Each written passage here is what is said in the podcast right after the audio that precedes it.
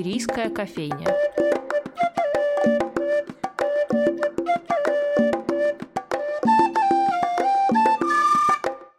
Здравствуйте, дорогие друзья! В эфире наша рубрика «Шумерийская кофейня». С вами Анастасия Филиппова и наш сегодняшний гость Илья Мавринский, кандидат философских наук, преподаватель и создатель открытого философского факультета. Илья, здравствуйте. Здравствуйте, Анастасия.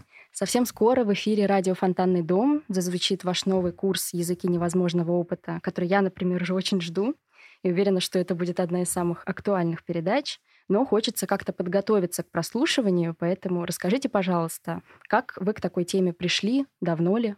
Ну, в краткосрочной перспективе курс, как и любой авторский курс, конечно, является ответом на некоторый актуальный же запрос. Поэтому конкретно об этом курсе и о тех сюжетах, которые в нем разворачиваются, где-то примерно два-два с половиной месяца. Мне посчастливилось думать, посчастливилась очень в данном случае точная конструкция. Но когда мы говорим о философии, да, особенно философии континентальной, то разорвать связь между философией и поэзией при всем желании не получится. Начиная с первых же философских жестов, да, первая философская школа, Фалес пишет в прозе свое сочинение, а не в стихах, и заканчивая тем, что, допустим, в манифесте философии Алан Бадью называет пришиться к поэзии. Да? То есть философия черпает в том числе или в первую очередь да, те смыслы, которые она черпает из поэзии, из века поэтов, если быть точнее. И в этом отношении, конечно же, сама по себе связь, само пространство языка, само пространство опыта, само пространство тех трансформаций, которые происходят с нами при столкновении с поэтическим высказыванием, это предмет, в общем-то, ну, наверное, всей жизни. Философскую поэзию часто изучают почти всегда как отдельный жанр, наряду с публицистической, там, лирической, эпической, далее по списку. И вот тут вопрос, разве не любая поэзия по своей природе философична? Подобное разделение не объединяет ли оно ее, как вам кажется?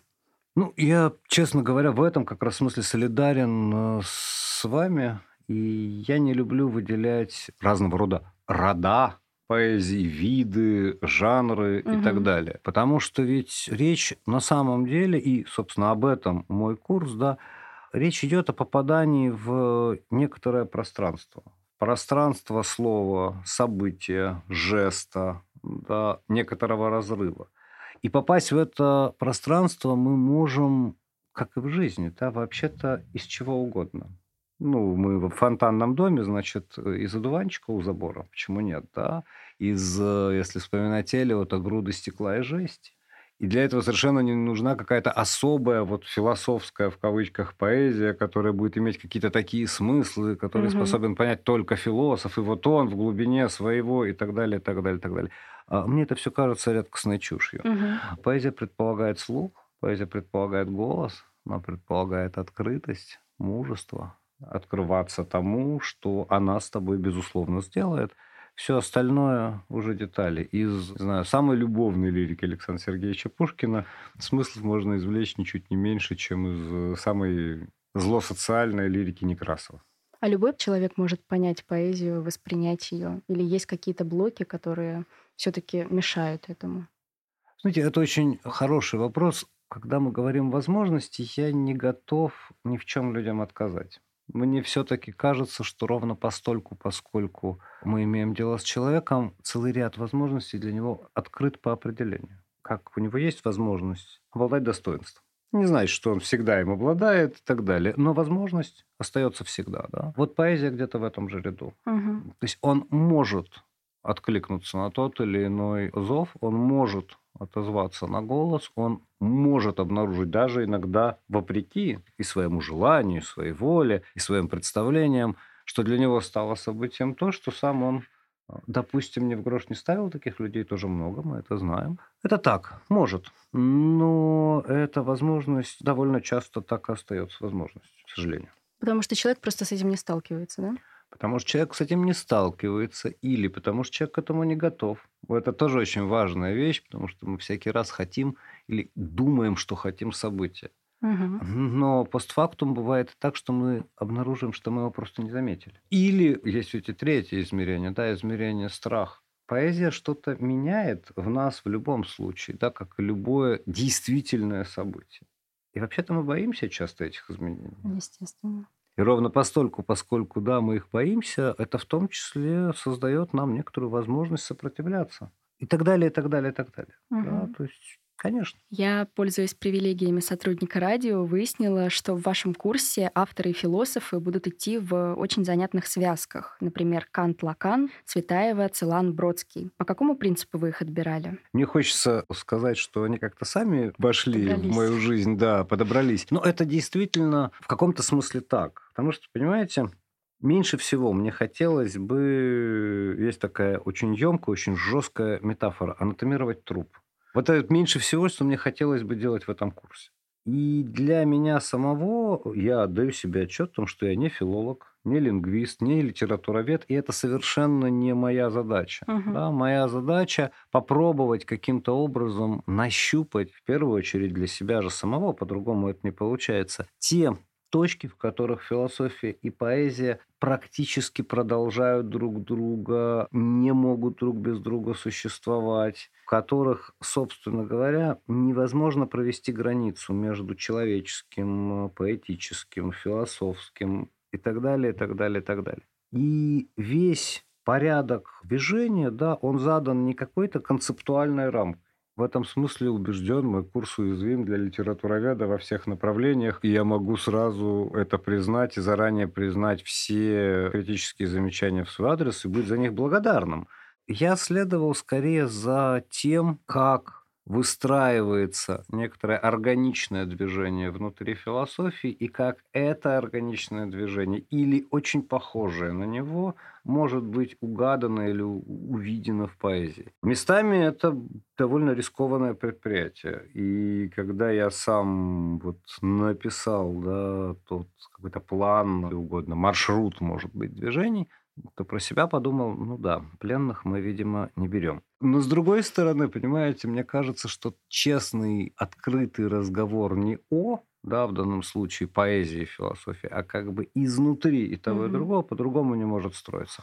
Ну, нужно рисковать, ну, рискнем. Отличный девиз. Но и авторы такие выбраны, что, кажется, здесь речи о том, чтобы анатомировать труп, не идет абсолютно. Ну, они для этого и выбраны, да. чтобы... Это, это невозможная операция, например, угу. с целаном, да? Как, конечно. Что, конечно. что мы собираемся там анатомировать? Да, ровно поэтому. Угу. То есть это в том числе те авторы, перед лицом которых катастрофически невозможно соврать. Угу. Еще интересно, что ваш курс звучит э, в тот век, когда о фразе Адорна, о невозможности э, поэзии после Освенцима все чаще разговаривают, ее все чаще переосмысляют, угу. и когда все чаще появляются мысли, имеет ли хоть что-нибудь смысл? Слова имеют? Понимаете, смысл – это то, что мы с вами способны или не способны узнать. И это очень важная штука. Да? Одно и то же слово может обрести смысл, может потерять смысл, может даже убить смысл. И то, о чем вы говорите, очень точный в данном случае задаете вопрос, потому что это одна из действительных линий напряжения всего курса. Так или иначе, век поэтов связан с новоевропейским субъектом, связан с ставкой на сознание, самосознание. Маларме нам говорит, поэзия внушать должна. Угу. Ну, хорошо. И мы верим Маларме, вне всяких сомнений. Безусловно. Но когда мы переходим в век 20, во вторую его половину, вдруг оказывается переоцененным все то, на чем, казалось бы, строилась Мгм. поэзия века поэтов. Мы говорим, мы переоценили субъект, мы переоценили человеческое, мы бесконечно переоценили сознание, ну и так далее, и так далее, и так далее. И вопрос ведь, как возможна поэзия, ну, допустим, формулировки Адорна да после Освенцима, это вопрос ровно об этом как вообще еще возможно человеческое после того, что оно обнаруживает, да? Как возможно и возможно ли говорить о субъекте? И в этом смысле это ведь вопрос двойной. Потому что если невозможно, это вовсе не означает, что невозможна поэзия. Это означает, угу. что нужна другая поэзия. Угу. И опять же, мы с вами не можем это оспорить. Э, ну, поэзия до Второй мировой, после Второй мировой, это, в общем... Да и другими войнами. Да и другими войнами, да. То есть поэзия же не может не откликаться. Собственно, и этот отклик сейчас оказывается проблематизирован. Собственно, почему Бадью предлагает нам расшиться, наконец-то. Он говорит, пришились к философии с 19 века, к поэзии, да, философия пришита, давайте разошьемся. Угу. Потому что он говорит, мы потеряли саму поэзию мы настолько привыкли черпать там смыслы, что больше уже угу. смыслов там не удерживаем. Мы просто привычно отсылаем к некоторой связи, которая как будто бы была. Мгм. Когда ее давно уже нет. Потому что это очень удобно. Потому что это очень удобно, потому что это гарантированно, Мгм. потому что все мы точно знаем, что сделать. Да, приходишь, читаешь Маларна, говоришь, ну вот видите. Конечно. И все э, с умным видом кивают и говорят, конечно, видим, а еще мы читали Хайдегер. Мгм. И Бодю говорит, нет, нет. И чтобы вернуть в этом смысле поэзию поэзии и снова ней работать, да, нужно перестать делать вид, что мы по-прежнему имеем дело с поэтическим, как с чем-то таким, что нам хорошо известно и так далее.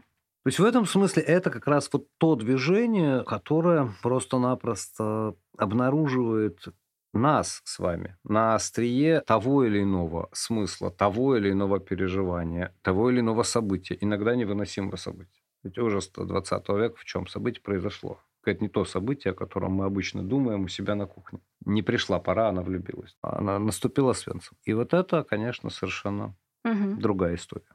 Я недавно перечитывала, начала перечитывать «Фосфор» Драгомощенко, и там Мгм. наткнулась на фразу «Поэзия — это насилие, сечь за порогом, превращение любого элемента в пустошь, взъяние императива и намерения, пусть опустошение слова словом, желание желанием». Вам близка эта позиция? Мне близка эта позиция как та, от которой нужно уйти. Не, в самом буквальном смысле я довольно точно, мне кажется, и тут всегда есть эти бесконечные извинения, да, когда мы говорим об этом, мне кажется, что я довольно точно понимаю, о чем Аркадий Трофимович. Мгм. Именно потому, что понимаешь это точно, понимаешь, чем хотелось бы, чтобы поэзия все-таки быть перестала. Мгм. Да, в этом смысле ну, близка настолько, чтобы от нее уходить. Да. Мне вообще еще кажется, что в этой фразе есть что-то схожее с э, уже избитым и так далее. Мысль изреченная есть ложь. Понимаете, тут ведь какая штука, да? В философии есть, вот со времен Киркегора, а, есть тематика повторения. Она входит в философию как одна из э, наиболее болевых или экзистенциально окрашенных. Я не Мгм. хочу сказать, что Киркегор ее изобретает и так далее. Собственно, есть знаменитая работа Киркегора «Повторение», где обнаруживается, она начинается с этого, что то, что было твоим собственным опытом, твоим переживанием, причем непосредственным переживанием, да, там, влюбленность, Мгм. твоим собственным источником смысла вдруг утрачен. Ты вдруг почему-то не можешь иметь к нему доступ. Был влюблен, перестал быть влюблен. И это всегда обидно. И это Безусловно. всегда грустно. И ты всегда думаешь, как же так, да? И, и, естественно, хочется повторения, да? Мгм. И здесь возникает вот это собственное движение. Хайдер Ефимович очень точно, на самом деле, формулирует. За пределами. Потому что пока мы пытаемся просто повторить вот это свое, Мгм. допустим, переживание, мы обречены на неудачу. Мгм. Оно никогда так не повторится. Я могу взять ту же самую, ну не я, как у Киркегора, да, ту же самую барышню, привести ее на тот же самый мост в то же самое время, занять те же самые позы. Ничего не случится. Мгм. да. Нужно оказаться за пределами, но так, чтобы то, что ты хочешь вернуть, могло вернуться. Да? И в этом смысле можно, как у Элиота, да, это однажды, дважды, множество раз, можно переоткрыть одну и ту же землю. Но это всегда то, что за пределами. И это, конечно, всегда сеча. да, это, конечно, всегда столкновение. Это, конечно, всегда... Но больно просто. Мгм. Встреча с собой вообще не бывает безболезненной. Да, всегда неприятно. И мне кажется, нет ничего сложнее, чем попытаться выйти как раз за пределы, о чем вы говорите. У меня ни разу не вышло. И здесь у нас, слушайте, сейчас, конечно, будет ощущение, что я только Эллиота и цитирую, что недалеко от правды. Но ничего точнее Эллиота я не знаю. Да, нам остаются попытки. Остальное не наше дело. В этом смысле всегда, когда мы имеем дело с философией или с поэзией, то Александр Моисеевич Пятигорский очень точно это выражал. Он говорил, в этом поле, в философском поле, ты всегда самозванец. Ну, ты пришел, да, ты самозванец. И ты всегда об этом знаешь, ты всегда об этом помнишь. Да, нельзя просто прийти, расположиться, сказать, окей, я никогда не произносил этого, да, там, философ, и сейчас я вот что такое сделаю, да, произведу философскую работу. Нет, в поэзии ты тоже всегда самозванец. И в этом смысле это все время попытка, да, оказаться где-то, где, если повезет, окажешься ты будешь знать это точно. Даже если не оказываешься, да, неудача попытки не должна отменять самой попытки. да. да. Так как хочется не засчитать все эти попытки, как за что-то, что должно было произойти, но Мгм. Ведь это все опыт. Ну, во-первых, это опыт, а во-вторых, понимаете, есть такая потрясающая совершенно метафора у Wittgensteina. Он говорит, вот есть лестница, по которой нужно взобраться, Мгм. отбросить ее, и вот тогда вы правильно увидите мир. Возможно, каждая из этих попыток – это просто попытка встать на еще одну какую-то ступеньку этой лестницы, которая уходит из-под ног, как палуба. Это мы тоже помним. Мы никогда не знаем, да, зачем в точности нужен был этот жест. И весь вопрос к нам только один, да, можем мы его не совершать или не можем. Раз попытки вы совершаете раз за разом, значит, не можете не совершать. Говоря о невозможном опыте, удалось ли вам за время подготовки, записи курса как-то понять, каким образом у поэзии, конечно, не у всей, получается выразить это самое невыражаемое? Это языковые средства, использование контекста, или это что-то, опять же, необъяснимое? Ну, я был бы очень странным субъектом, если бы сказал, да, Анастасия, Итак. я все понял, и так записывайте. Причем субъектом, который точно совершенно себя самого не понимает в таком случае. Я бы сказал, что целый ряд вещей для меня самого в процессе записи, это тоже разные вещи. Одно дело, сидишь дома, угу. читаешь любимые тексты, как-то думаешь, собираешь речь, не более того. Другое дело, ты приходишь записывать. И это другая речь, это всегда другое расположение в пространстве. Но так или иначе, за время этого курса, я почему говорю, что я действительно благодарен э, самой возможности. Какие-то вещи удалось, я бы сказал, мне лично прожить. Вот не понять, в смысле вписать в некоторую там стройную концептуальную рамку, я и не ставил перед собой такой задачи, и не ставлю не каким-то образом объяснить, опять-таки, не моя задача, и есть люди, которые гораздо лучше это делают, литературоведы, там, филологи, филологи. и так далее, прекрасные все создания, которых мы очень любим. Да. Да, нет, здесь нет никакой иронии абсолютно, то есть действительно любим э, после Эхимбаума, как можно не любить филологов? Согласна, конечно. О чем речь? Как минимум Эхимбаума, и их там такая угу. плеяда, что Именно прожить. То есть, когда вдруг в какой-то момент вещи, о которых даже вроде бы и не думал или никогда не думал так, да, или поэты, которые вдруг начинают разговаривать друг с другом, которые казалось бы, не они собеседники. Ну, то есть вот никого не удивишь э, Эллиотом и Бродским. Бродский сам пишет. Бродский ну, все мои сделал, святые, чтобы да. их, да, Да. И там читаешь «Пепельную среду», читаешь угу. какие-нибудь длинные стихотворения Бродского, э, иногда до неразличимости, да, интонации угу. совпадают и так далее. А потом вдруг оказывается, что почему-то говорит Святая Васцелана. Тут никакой очевидности нет. Вот поэтому я и спросила. Ни в одном, Для меня да. Это было неожиданно. Угу. И остается, ну, это же та вещь, с которой так или иначе сталкивается, я уверен, рано или поздно каждый из нас, когда либо ты просто доверяешь тому, что происходит, ну и дальше уже действительно как угу. повезет, и совершенно не мое дело пытаться да, давать какие бы то ни было оценки тому, что получилось. Все, что я могу сказать про этот курс, это то, что он был э, и остается, он еще не полностью записан, предельно честным и безальтернативно честным для меня самого. Да, ну вот либо ты отдаешься этому, и тогда уже как повезет, ну либо ты закрываешься, и тогда ничего сам виноват, узнаешь, ничего да. не происходит. Угу. Поэтому для меня это опыт, который будет требовать потом еще своего осмысления есть так или иначе курс будет записан, я найду в себе, я уверен, мужество вернуться к нему и каким-то образом понять, что это было, в том числе для меня самого. Угу. Ну и в том числе мы, слушатели, это все тоже будем переосмыслять. Как-то, я надеюсь, будут какие-то отзывы. Всякий отзыв это всегда благодарность. Угу. Сколь бы критическим он ни был, сколь бы он ни был жестким Конечно. и так далее, это всегда благодарность. Самое страшное, что может произойти, это тишина в ответ на то или иное сказанное Ну, слово. этого точно не будет. Поэтому, конечно, надеемся на отзывы, конечно, надеемся на возможность иной формы диалога. Это всегда просто позволяет двигаться дальше. Мгм.